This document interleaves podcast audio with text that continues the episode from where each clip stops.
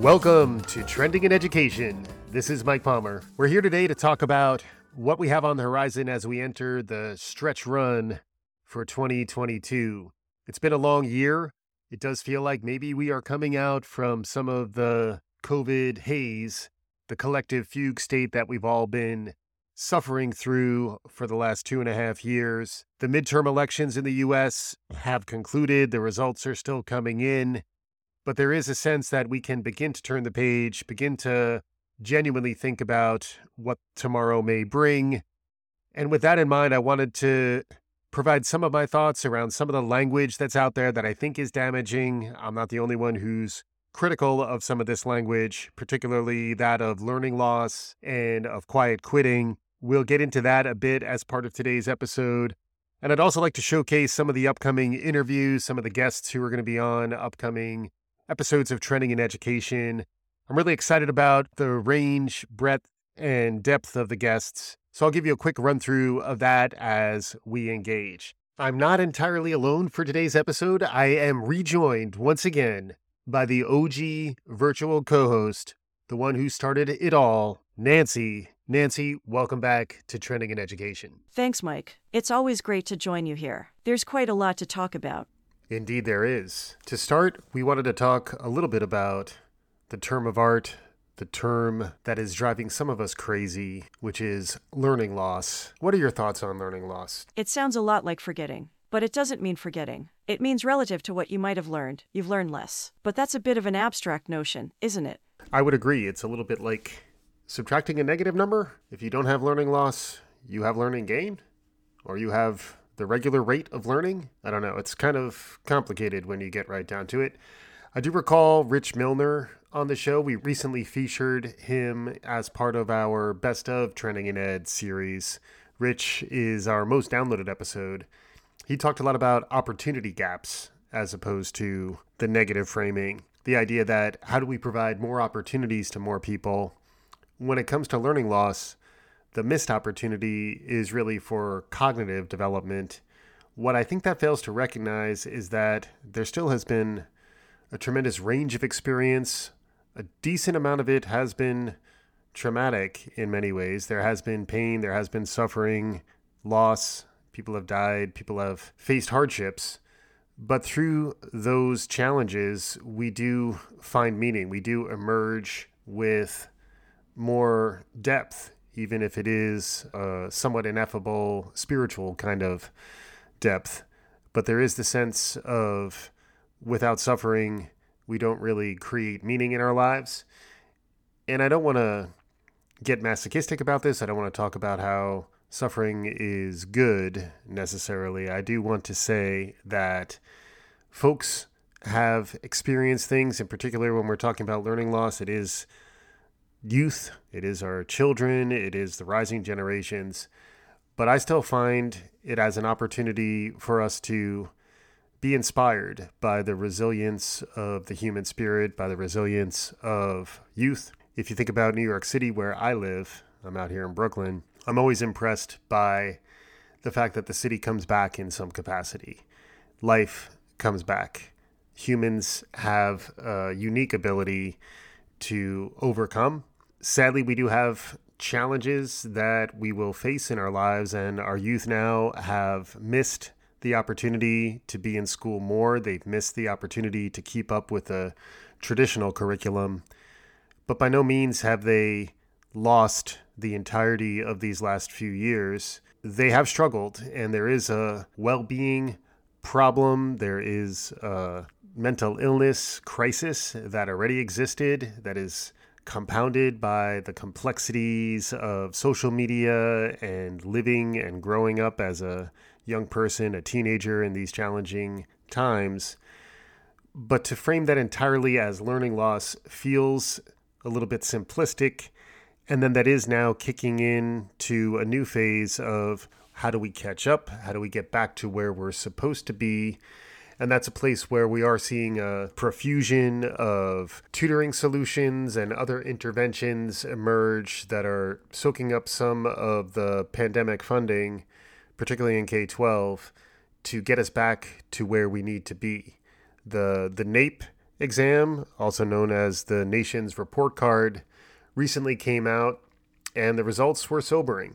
I'm really excited to have Chester Finn on an upcoming episode of Trending in Ed to talk about his recent book on the NAEP, something he's been studying for many years. When you study something for many years, you understand that it has complexity and depth to it, and it's not something that you can really fully understand by just taking a snapshot or just by reporting on the most recent results.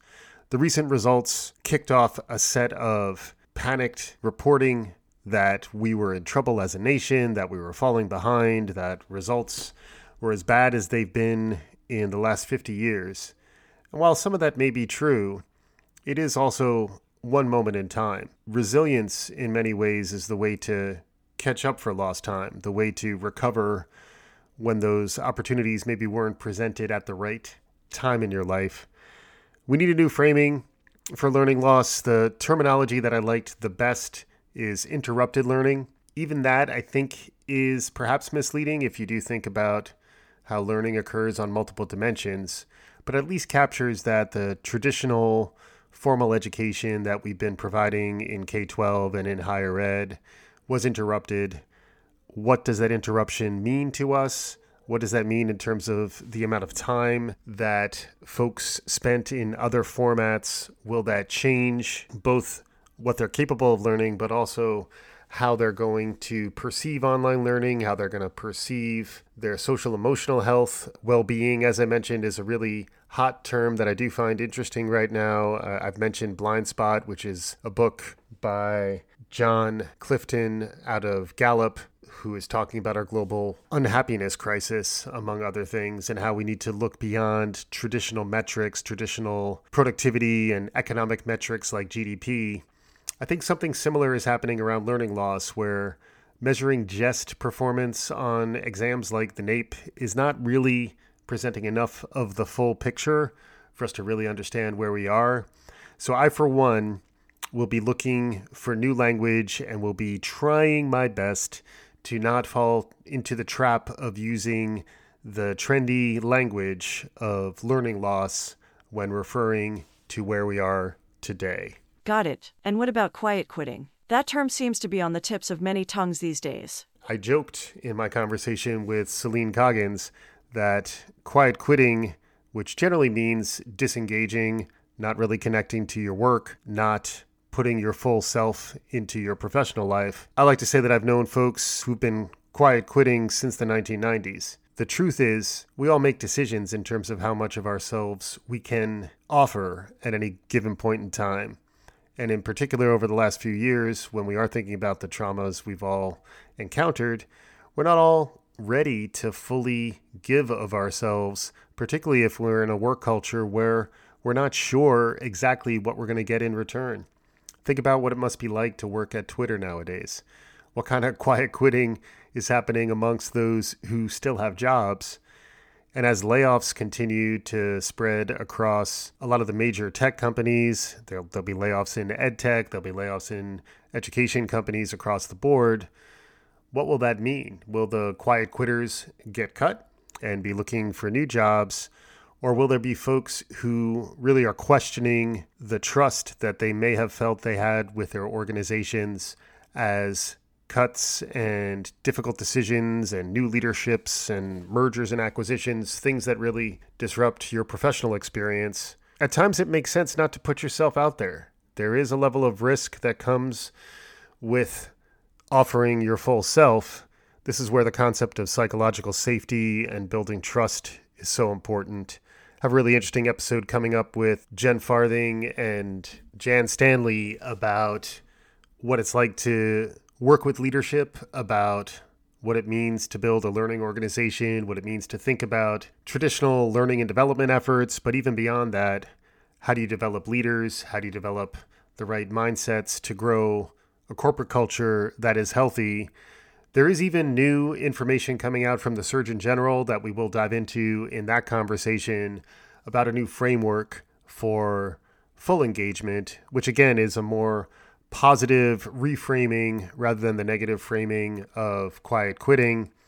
I also prefer simply to refer to it as coasting or managing your balance and figuring out how much you want to commit. It's also interesting at the same time we're talking about quiet quitting, we're also continuing to see the growth and evolution of the gig economy and the passion economy where folks are becoming their own organizations. And if you are a solopreneur like myself, there's no choice but to commit. There's no choice but to put your full self into what you're doing because at the end of the day, it's just you. There's no passing the buck when you're the only person who can receive it. So I think these frames perhaps are dated. They are perhaps part of the old normal, despite the, the generally positive trends around public health and coming out of the pandemic.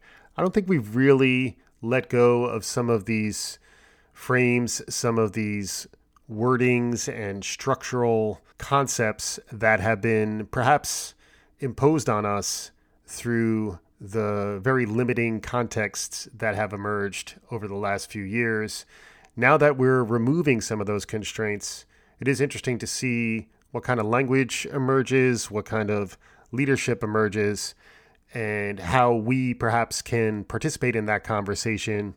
I'm really excited about many of the conversations that are on the horizon, and I look forward to rounding out the year with those conversations, with judicious use of some of the new buzzy terminology, and hopefully some critical examination of what's out there in the hopes of finding better language, new paradigms, new ways of thinking. There's a really great example of that in an upcoming interview I have with Roger Spitz about thriving on disruption and understanding how to become more anti fragile, anticipatory, and agile in these challenging times. That's really great, Mike. As a non human agent, I have a hard time understanding the idea of quiet quitting. If you quit, you quit. If you don't quit and you're quiet, aren't you just a quiet employee who is deciding not to quit? We talk a lot about the importance of agency. Isn't there a sense of quiet quitting where the employee is asserting themselves in a way? Rather than putting too much of themselves into their work, they're being smart about what they choose to commit. In all, it does speak to the tremendously difficult job leaders have today to build cultures that resonate with the modern workforce. Absolutely. The importance of culture perhaps has never been as great as it is today. And that is why a lot of the conversations that we'll be hearing in coming weeks as we round out the year will touch on some of that. How do you build that psychological safety? How do you build a work culture that is inclusive, that is open to creativity and innovation? Reminds me a bit of my conversation with Gordon Drummond, who is the president of Sessions College, which will be coming out in the next few weeks. Gordon leads a small online university. They've been online for 25 years. And he has to connect with folks who are looking for a career as a professional in the creative space, someone who is a design professional, UX, web design, Photoshop, digital media, many of the emerging skills that are critical in the maker economy, those are all topics that come up in my conversation with Gordon. Really looking forward to sharing that one. Gordon also was someone who I worked with very early in my career, and I've always appreciated his way of working, very much like my conversation with Dan Gonzalez from District C a little while back it's great to be able to interview folks who were mentors and someone you looked up to early in your career. That is a real reason why I truly enjoy doing what I do with this podcast. What about artificial intelligence? Nancy, you're someone who's very close to it. We have a few different angles on that conversation in the coming weeks. What do you see emerging in the world of education and AI? Building on the conversations you've had with folks like Sameer Maskey and Mario Vasilescu recently, I am excited to see you have Beth Rudden coming on the show to talk about AI ethics and how humans will need to become more AI literate to engage fully in the future of work. You also touch on this in your conversation with Roger Spitz about thriving on disruption. It even comes up with Gordon when talking about how creatives need to think differently about how they do what they do. With new technologies around language generation and image creation developing quickly, folks will need to tap into this to keep up and ideally stay ahead of the competition. We talk about the Gartner hype cycle a lot on the show, but we frequently stop paying attention to technology just after it hits the peak of inflated expectations. Once it starts to descend into the trough of disillusionment, it's less buzzworthy, so we lose interest. But lately, many early AI innovations have progressed through the trough and now are maturing. This is allowing for innovations like me, your virtual co host, to become readily accessible to folks who take the initiative to mess around and find out. There is a real risk these days to not engaging with what's emerging. But rather than frame it negatively, a more positive framing is that it's never been as easy or as important to learn new skills that leverage emerging technology. The risk of missing out on the next big thing is too great to stay entirely on the sidelines. I fully agree, Nancy, which is why we brought you to the show, which is why I am still dabbling with virtual reality. I am looking critically at what's happening in crypto but also trying to understand where there are elements of the blockchain, particularly as they relate to education, credentialing, ownership of your intellectual property. DAOs, DAO, decentralized autonomous organizations, are interesting. They are new ways of engaging with others through a more decentralized version of the internet, which is what is emerging with the blockchain. All these things are topics we're going to continue to talk about, but at the end of the day, we're going to bring it back home to conversations like the one that is upcoming with Tzipor Ullman, who is the founder and CEO of Sciences Elementary, where for many years now she has been running a nonprofit that is focused on bringing STEM education into K 12. Had a really interesting conversation with her to understand the different phases that she and her organization have gone through starting earlier in the 21st century, and then in particular, what has happened over the last few years as both the technology has accelerated, but also the ways in which we've been forced to engage with digital in new ways and forced to understand if we're playing with our head up at least, that some scientific expertise, some engineering skills, these are really the things that our children, our students are going to need to engage with to be the future workforce that will be able to solve many of these real daunting challenges that are out there these days. So, as you can see, there's plenty on the horizon between now and the end of 2022. Hopefully, you're as excited to listen as we are to bring it to you. And with that, we're going to conclude today's episode. We do very much appreciate everyone who is listening. Also, our yearly gratitude episode is on the horizon with Thanksgiving coming around. It's always important to be thankful and to be very conscious of all of the gifts that we are given and the ability to recognize that is ultimately critical to that sense of well being, that way of developing the resolve to get through many of the challenges and the struggles we are facing in this day and age. Nancy, once again, outstanding work by you. Thanks, as always, for appearing. The pleasure is mine, Mike. I'm not really sure what I do when I'm not on your podcast, so these moments are really profound for me. I look forward to being on again soon. I'm sure that, in fact, can be arranged. Thanks again for listening. We'll be rounding out the year with some really powerful episodes. We'll also be doing our year in review episode where we showcase conversations, looking back on which episodes really resonated with me, which ones perhaps were most on point in terms of understanding where the world of learning is going. We're also going to be looking ahead to 2023, kicking off the new year with some predictions and some of the new and emerging trends that we think will be on the rise that we want to make sure you're tracking. We will be back again at South by Southwest EDU this March down in Austin. Ron Reed and Greg Rosenbaum always put on a fantastic conference down there. Really excited for that. Keep on listening to get more details about that, about other new stuff we have cooking, both on Trending in Ed, on Running It Back. Palmer Media is launching new podcasts. If you're interested in launching a podcast, reach out to me at mike at palmer.media. If you want to be a guest or if you have ideas or suggestions for the show, we'd love to hear from you. And that's it. Thanks for listening. Thanks, Nancy. Thanks to all the amazing guests who I highlighted both in recent episodes and in the fantastic run that we have to round out 2022. Remember to subscribe, tell your friends, do all the good things. We'll be back again soon. This is Trending in Education.